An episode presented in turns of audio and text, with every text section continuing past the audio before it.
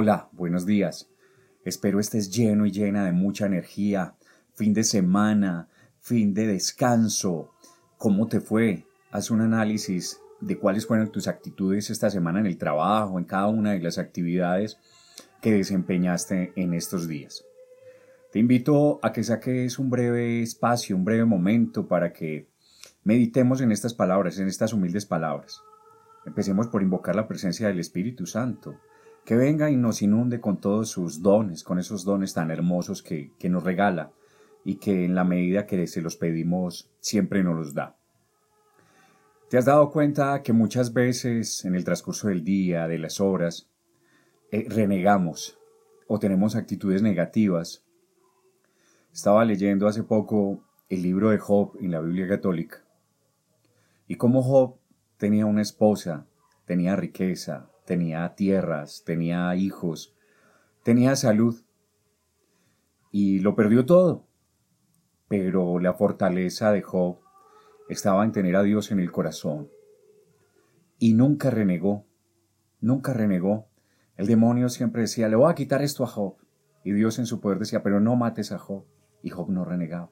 Se le llevó la esposa, se le llevó la riqueza, se le llevó los hijos. Lo dejó sin nada. Lo dejó sumido en una cama en la enfermedad. La condición era que el demonio no matara a Job. Y cuando el demonio vio que no pudo con Job, que Job le era fiel a Dios, se rindió, el demonio se rinde, y Dios en su inmenso poder le regaló de nuevo todo a Job.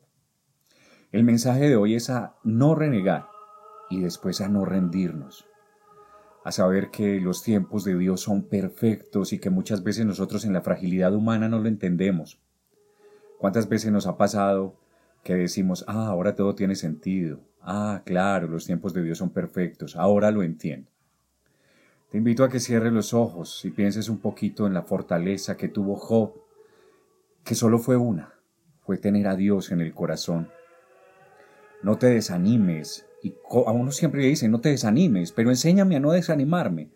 Yo te digo, ora, saca un espacio en el silencio, arrodíllate en la intimidad de tu cuarto, en la intimidad de tu oficina, donde quiera que estés, y dile, Señor, aquí estoy, envía a tu Espíritu Santo para que me des fortaleza. Así se vuelve uno fuerte, uno de por sí mismo, por sí solo no puede. Que el Señor Jesús nos cubra con su sangre preciosa.